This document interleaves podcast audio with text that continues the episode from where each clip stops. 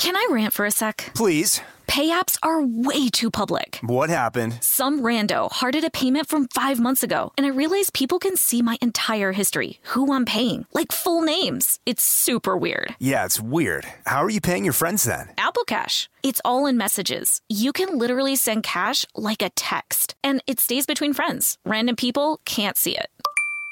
Did you just pay me a dollar on Apple Cash? Shh. Services are provided by Green Dot Bank, member FDIC. Terms apply. When you think about the future, what kind of technology do you envision? Whatever the future holds, artificial intelligence will undoubtedly be at the heart of it all. Join Graham Class as he hosts season two of Technically Speaking, an Intel podcast, and hear from the minds transforming healthcare, retail, entertainment, personal computing, and more with the help of AI. Tune in every other Tuesday and explore the latest technology that's changing our world today and creating a more accessible tomorrow. Listen to Technically Speaking, an Intel podcast on the iHeartRadio app, Apple Podcast, or wherever you get your podcasts. What's up? This your boy Lil Duval, and check out my podcast, Conversations with Unc, on the Black Effect Podcast Network. Each and every Tuesday, Conversations with Unc podcast feature casuals and in-depth talk about ebbs and flows of life and the pursuit of happiness. Unlike my work on stage, I tap into a more serious and sensitive side to give life advice and simply offer words of encouragement, yet remind folks to never forget to laugh. Every Tuesday, listen to Conversation with Unc, hosted by Lil Duval on the Black Effect Podcast Network, iHeartRadio app, or wherever you get your podcasts. Presented by AT&T. Connecting changes everything. Brought to you by the reinvented 2012 Camry. It's ready. Are you? Welcome to Stuff Mom Never Told You from HowStuffWorks.com.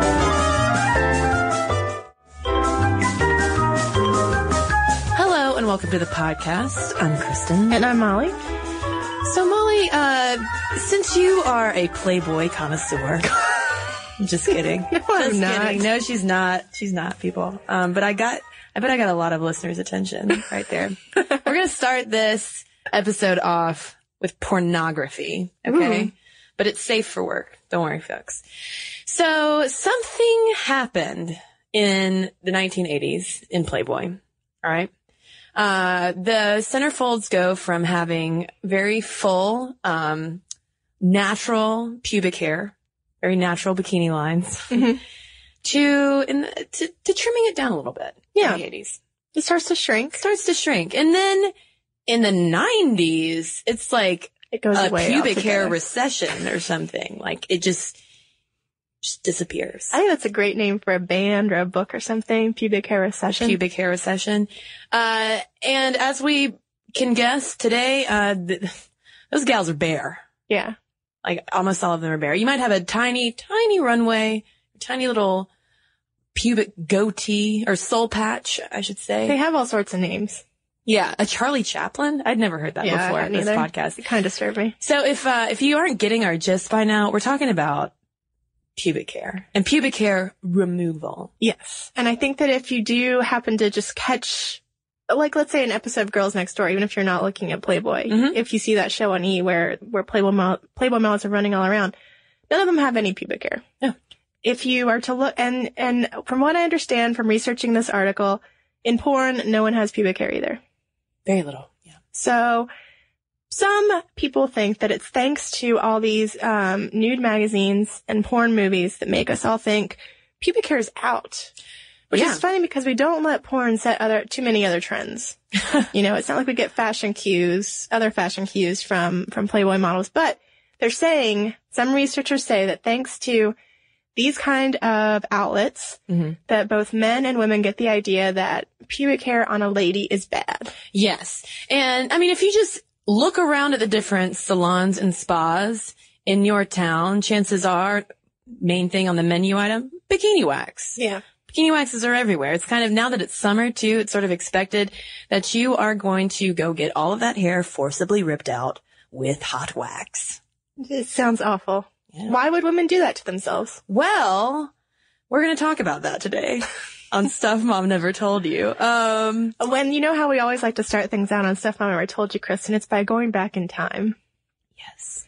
And when we go back in time to investigate pubic hair, uh, the the journey usually starts with art. Yeah. with the great artists and the great nudes of, of painting history. And, um, you know, they didn't have pubic hair. So some people were like, maybe they've been removing it for centuries. Mhm. Some people are saying maybe those artists just didn't want pubic hair in their paintings. Yeah, who would want to have to paint pubic hair? I can't, that can't, I wonder if an artist would leave that till the very end. Or maybe they do it first to get it over with. I don't know. It doesn't seem like a fun process. Well, and that's, maybe that's why it was never there. Is it, it just didn't, it seemed like a lot of detail. Uh-huh. So they just completely just ignored it altogether. And it looks like no one in ancient times had any pubic hair. Mm-hmm. Or maybe they all removed it. We don't know. And some historians think that Greek women would remove some of their pubic hair, but they aren't entirely sure. And then there's a theory that this is just the natural progression that um, that started with women shaving their underarms. Yeah. Started shaving our underarms and then our legs, and now Well, as clothes get skimpier, as Mm-hmm. bikinis get more popular and skimpier, they're just saying that, you know, more and more flesh is on display. yeah. And we've come as a society perhaps to think that hair on a woman, other than on her head, is not a good characteristic, that that hair equals male Mm-hmm. and no hair equals female. Although, fun hair on the head fact that I really enjoyed from this research. In the 15th century, European women would shave the tops of their foreheads to heighten their hairline. So which would you prefer? You know, that trend where you have to shave your forehead or you have to shave your vagina? Probably neither are very fun. Well, can I tell you another fun fact that I really liked? Yes. That in parts of Siberia, pubic hair was considered a monstrous growth attributable to evil spirits and legitimate grounds for a husband to divorce his wife. However, in Japan, the opposite was true. If you didn't have any hair, it could justify an annulment. See, so it seems like cross culturally we have different standards of pubic hair. Yeah, some places it's evil and some places it's, you know, it shows that you grow up. I mean, that's sort of the point of pubic hair is it, it comes in at puberty. Yeah. It shows that you're sexually mature and it might serve some other functions. Yes. It's possible that it keeps uh, the genital area clean, keeps germs out of there. It might uh, emit pheromones, which are sexually signaling uh, hormones of sort that are kind of controversial, but basically you put one pubic area next to another and maybe they start talking and you don't even know it. Which is kind of ironic that the porn standard would be no pubic hair. Yeah. Because you would think that women would be less uh, sexy. They would, um, you know, they they remove the sexy signal. There's, yeah, their sexy signals are gone. sexy signals. though, though some women say that, you know, with no pubic hair, sex is a lot better. That, Yeah. it, that it is more sexy to not have any pubic hair, that you feel cleaner, that there are better sensations. Um, it seems like you can find people who, who come down either side of this argument. Let's talk for a second though about evolution. Hmm, our second favorite thing to talk about here. Uh, Nancy Etcoff, who wrote Survival of the Prettiest, The Science of Beauty, wrote that for centuries humans have equated hairiness with beasts and hairlessness with beauty and femininity. And she points out that throughout history, every time a new female body part has been publicly exposed, like you said, as our clothes become skimpier and skimpier, um, that the exposure has come with hair remo- hair removal. Yeah. You know, like when uh, sleeveless dresses came into vogue, as we've talked about before, we started shaving our underarms. But at the same time, though, I mean, quick note: I don't know that vagina bearing um, styles are in vogue unless I've just am, am missing something. Uh, but she says that this practice of hair removal is explained through evolutionary psychology that accentuates the differences between male and female bodies. So hairlessness is associated with the female body, whereas hairiness is associated with the male body. Yeah. But then again, if if we're gonna look at it from an evolution standpoint, you want to mate with someone who will be a good partner, and part of being a good partner is being old enough to have children. Yeah. Of which pubic hair would have been a marker. Yeah. So it's a little tricky. Um, and, and then, uh, Freud had a nice theory about, of course he does. about pubic hair. He said that women were excessively preoccupied with their pubic hair. Hence, you know, which makes sense, you know, if we're always going to go get it Yeah. waxed and tweezed and threaded and whatnot. He suggests that our achievements in the weaving arts could be attributed to unrealized fantasies about plaiting their, our hairs together to con- conceal our shameful lack of a penis. I have never looked at my pubic hair or braiding my hair as as some sort of lack of a penis. I know. You know. Sometimes I wonder where old Freud came up with these these crazy ideas. but I'm going to think of it the next time I do braid my hair or weave something. I'm weaving all the time. I guess maybe I do have penis envy. But we do have to talk about that maturity factor because this is one thing that comes up a lot. Um, Mm-hmm. this is the one major qualm that people have with this hair, hairless down there trend. Yeah. Is that, you know, pubic hair is the marker of female maturity. Yep.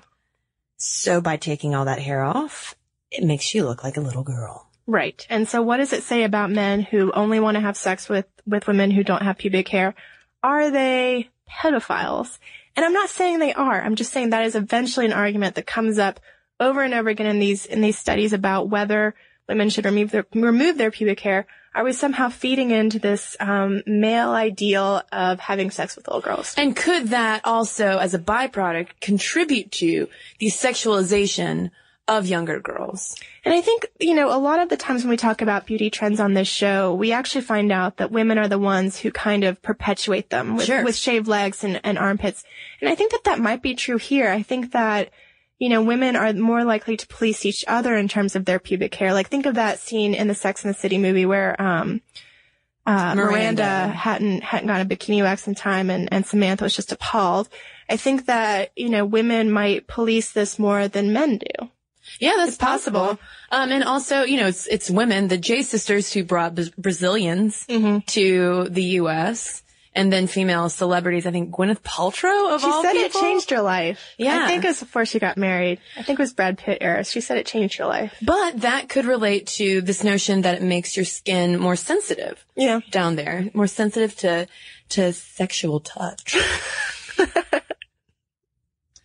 But you also have to keep in mind the hygiene factor because it can also make you more susceptible to STD contraction. And just safety. I mean, you've got a lot of sensitive stuff down there. And if you're clipping or tweezing or waxing, you gotta be careful. There's some things down there you don't want to hurt.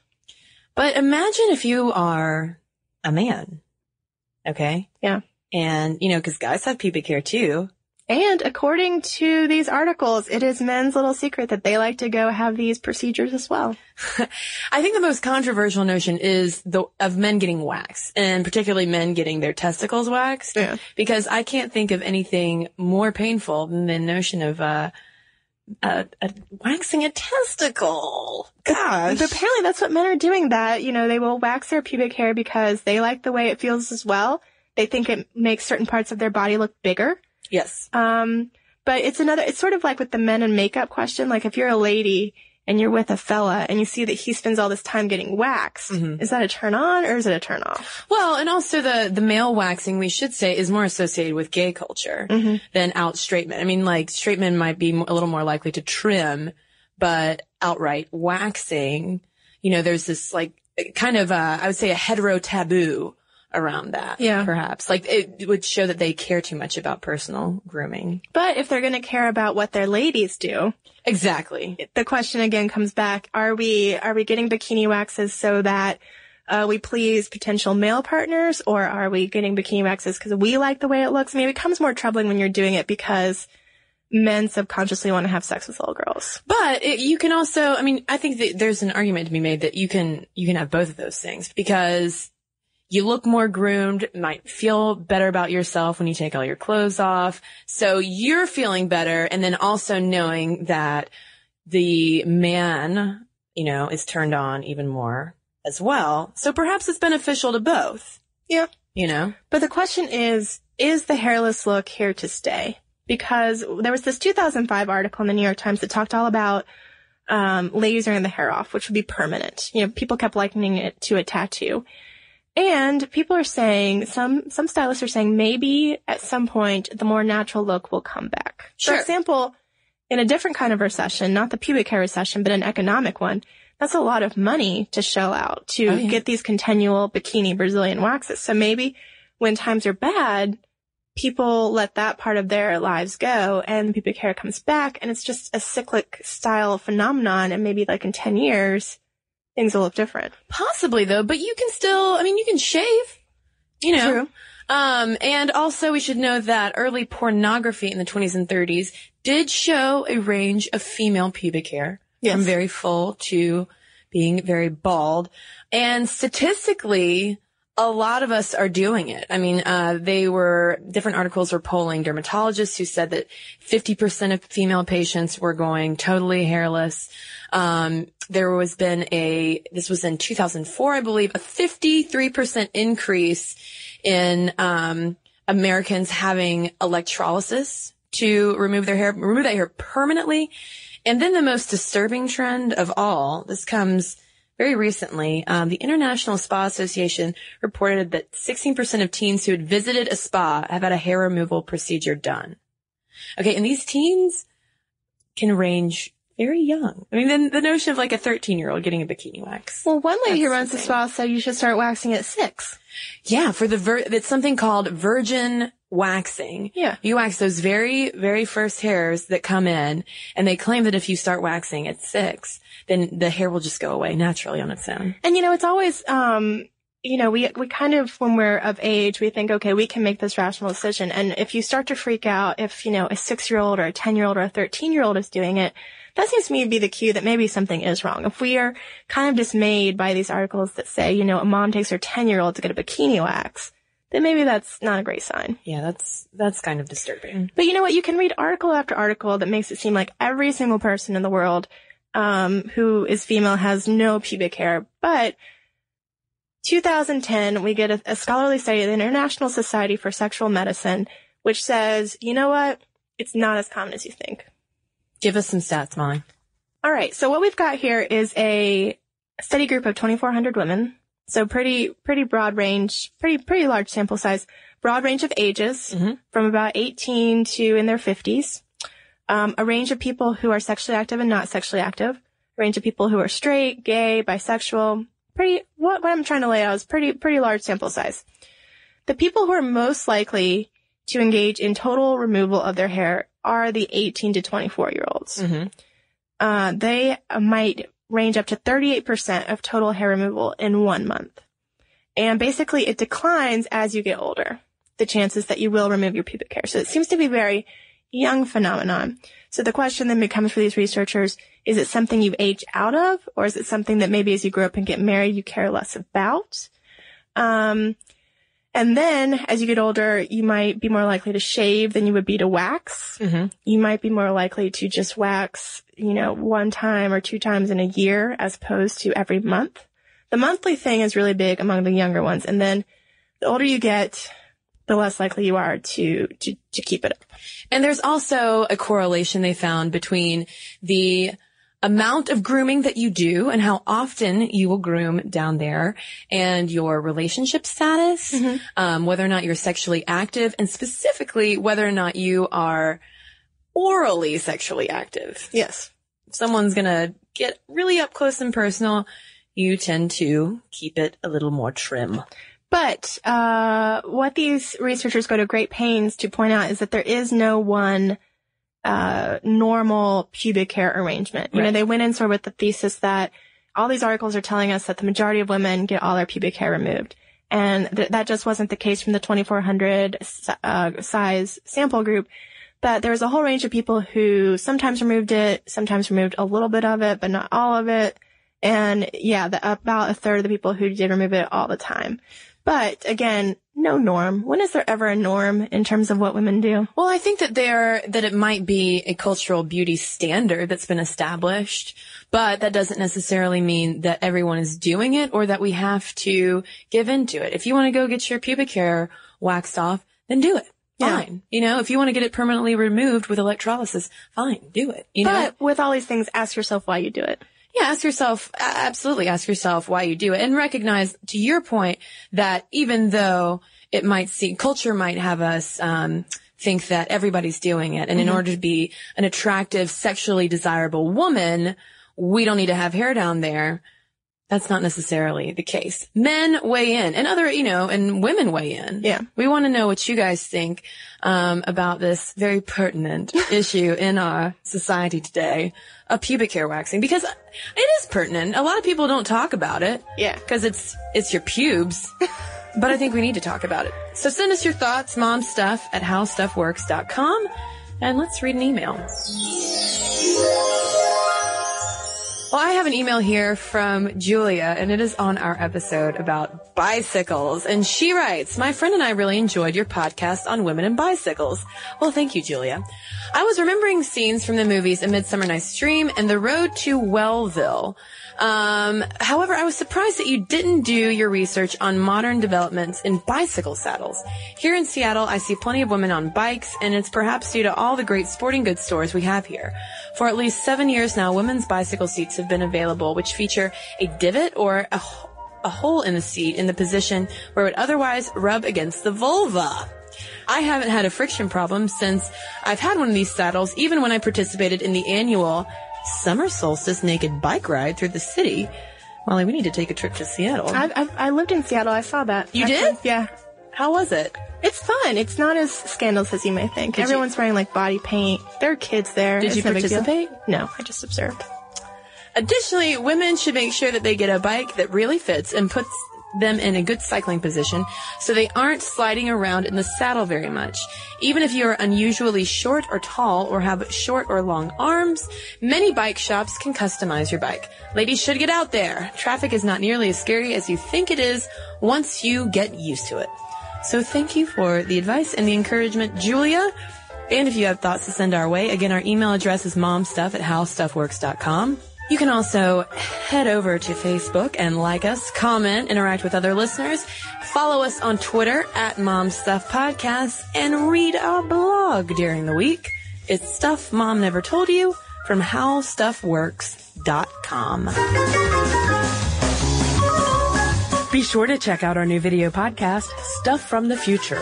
Join How Stuff Works staff as we explore the most promising and perplexing possibilities of tomorrow. The How Stuff Works iPhone app has arrived. Download it today on iTunes.